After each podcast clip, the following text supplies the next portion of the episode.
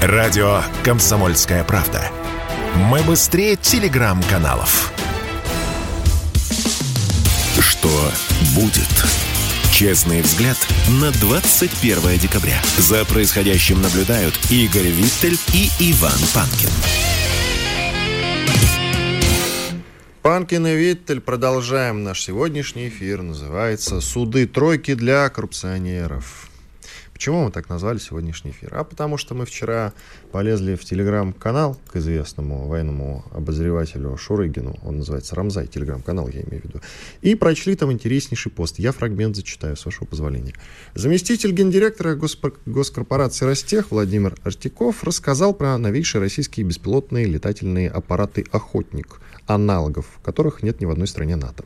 Об этой новости написали уже многие, хотя это и не новость вообще, а застарелая дежавю. Разработка тяжелого БПЛА началась в 2012 году. Первая выкатка состоялась в 2018. Первый полет в 2019 а на 23 если кто забыл, были запланированы поставки БПЛА С-70 «Охотник» в войска. Но вот теперь мы узнали, что поставок их в следующем году не будет, а появится он на вооружении только через э, года 2-3, возможно. И потому сейчас для нас важен не рассказ о том, какой чудесный БПЛА мы получим в светлом будущем, а ответ на вопрос, почему компания «Сухой» сорвала поставку нового БПЛА. И кто ответит за задержку с поставкой на вооружение С-70, в который было вложено больше полутора миллиардов рублей. Идет война, и спрашивать за неисполнение сроков поставки новых образцов нужно по всей строгости законов военного времени. У Шурыгина, к сожалению, все уже расписано, и мы его вот э, сегодня в эфир вывести не смогли, к сожалению, но он еще будет у нас в эфире и бывает периодически, и побеседуем в том числе на эту тему. А сегодня в нашем эфире Сергей Тавкач, разработчик БПЛА. Не этих, конечно, а в принципе разработчик БПЛА, вот человек, который своими руками создает а, вот эти самые беспилотные летательные аппараты, которые помогают а, на фронте нам воевать с Украиной. Сергей, здравствуйте. Здравствуйте. Скажите, как вот вы смотрите вообще на эту новость? Вот первая реакция. А потом уже, да, про разработку, конечно, и вашу, в том числе БПЛА, поговорим. А, ну, во-первых, э, то, что он не имеет аналогов в мире, это, конечно, смешно, потому что есть X-47 Northrop, э, который разрабатывался раньше, и не только он, это тоже летающее крыло, то есть э, здесь охотник просто один из вот этой член, членов большой семьи этих э, современных беспилотников. Это во-первых. Во-вторых, почему э, сорваны сроки? Ну вот у меня в компании работают люди, которые увольняются из вот этих организаций, которые делают в том числе и С-70 «Охотник».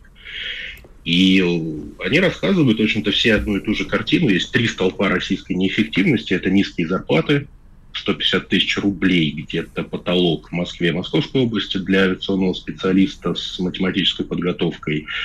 И где-то так 60-80 э, в регионах. Э, второе – это секретность минимум второй уровень, то есть за эту зарплату ты еще получаешь все ограничения, связанные с секретностью. И третье – это э, бюрократизация всех процессов. То есть, чтобы тебе а, закупить какой-то компонент, провести эксперимент, э, нужно где-то полгода писать бумажки, чтобы тебе его купили. Ты уже через полгода забыл, зачем ты хотел его купить и вообще, что ты хотел с ним сделать, и у тебя уже интерес пропал к этому.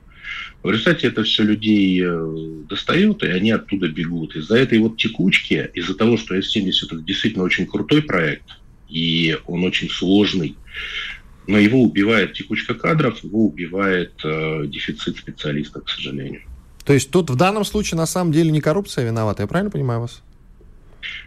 А, ну как не коррупция, если люди, принимающие решения, ставят потолок зарплаты 150 тысяч рублей. Вы видели, сколько в Москве э, висят вакансии на водителя «Газели» грузовой? Наверное, много. Это 120. 120. А, 100, ну это да, да, да. Хотя нет, ну, есть разные зарплаты есть. 120? Не так давно действительно поднималась дискуссия о том, что в ВПК у нас низкие зарплаты, и с этим надо что-то делать. Буквально вот месяц, два, три назад. Это действительно Они дискуссия. критически низкие. А вот скажи... Они критически низкие. А вот скажите, пожалуйста, Сергей, э, я понимаю, вот все, что вы сказали, я вообще как авиационный инженер по образованию все это прекрасно понимаю. Вопрос только в одном. Все-таки С-70 уже э, был первый полет. а, и инженеры, соответственно, отработали все. Почему не смогли наладить массовое производство? Тут же вопрос, как мне кажется, не в разработке был, а именно в, поста в, поста в том, чтобы наладить производство постоянно в нужных объемах. А, первый полет был, но э, здесь надо разделять э, у беспилотника, скажем так, э, две, две составляющие. А, то, что он хорошо полетел, никто не сомневался. Все-таки КБ Сухого, все-таки это ЦАГи, они с работой справились, они сделали великолепный планер, там не до чего домотаться, отличная машина. Но беспилотник это в том числе еще и мозги. Это очень э, мощная бортовая вычислительная система. И вот здесь вот нужны специалисты, которых в авиации традиционно нет. Э, потому что самолет пилотируемый, несмотря на то, что даже там 5, 4, 4 плюс поколения, он очень сильно автоматизирован, но такой степени автоматизации, как беспилотник, э, там нету. Беспилотнику нужно оборудование, которое мы раньше не делали. Э, следующий уровень, скажем так, этого оборудования хотя он во многом э, унифицирован с э, Су-57, и поэтому в том, что он полетел, никак, э, как бы никакой новости нет. Это фактически Су-57 по основным элементам, по двигателю, по управлению, по какому-то САУ базовому. Летал, насколько мне известно, он э, ну, фактически на радиоуправлении, то есть по командам с земли, ну, не напрямую, естественно, там с э, ручиком управляли, но какие-то команды из земли. Но он же должен быть очень сильно автономен по задумке. То есть это ведомый для Су-57. Соответственно, вот реализовать вот это, скорее всего, не смогли, потому что никаких, ну, пока не смогли. Конечно, рано или поздно это сделают.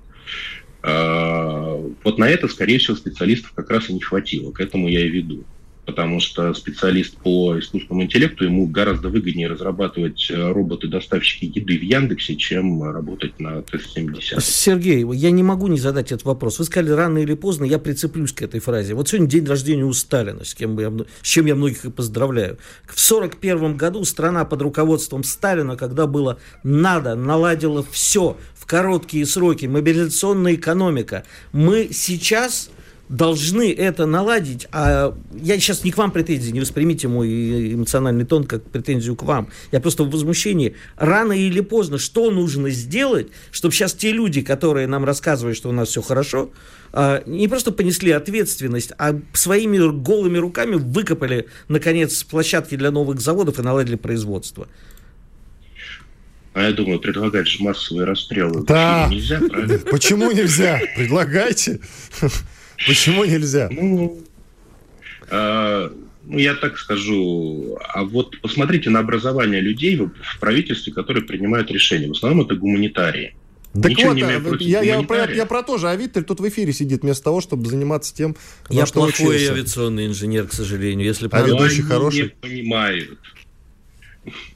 А... Они просто не понимают, что нужно. То есть они ну, коррупция коррупция, там понятно, что полбу пинали последние годы во всех отраслях, но к этому еще добавляется то, что люди искренне не понимают, что нужно делать. И Хорошо. не могут себе подобрать правильную экспертизу, которая им скажет. Все, Сергей, теперь э, почему-то не написано, что за компания, да, ваша, Компания авиановации, КБ авиановация. Ясно. Просто написано разработчик БПЛА. Тяжелых. Итак, а что вы делаете для фронта сейчас, если что-то делаете конкретно для фронта? Чем помогаете? Что у вас за проект? А, мы делаем тяжелые дроны-доставщики, но не боеприпасы, потому что мы чисто гражданская компания. А. Мы не знаем, как эти дроны переделывают на фронте, но мы делаем доставщики БК, воды, потому что очень частая ситуация, когда людей отрезают передовые группы Э, отрезают в окружении, и им нужно доставлять какую-то провизию, э, их нужно как-то поддерживать, соответственно, пробиться туда невозможно людям. И вот для этого мы делаем дроны, которые туда возят э, все, что им нужно. Скажите, пожалуйста, а как Боевые мы... машины мы не делаем. Сергей, довольно общий, глобальный даже вопрос. Мы перед глазами, перед началом операции, спецоперации, имею в виду, э, имели карабахский кейс, который, в общем-то, Азербайджаном-то был выигран за счет, в частности, беспилотников. Байрактаров вот этих. Мы до этого имели грузинский кейс, который был во многом, ну, не выигран, конечно, но очень много нам проблем там создали беспилотники, и в беспилотной среде тогда был подъем, что вот, ну, сейчас-то наконец до них дойдет. Ничего себе. Мы Этого я не знал. Наивны. Этого я не знал. Мы были... Но Там это... израильские беспилотники на стороне Грузии э, использовались и в разведке, и, насколько я знаю, использовался ударный беспилотник, но в разведке точно, и в корректировке арт-огня.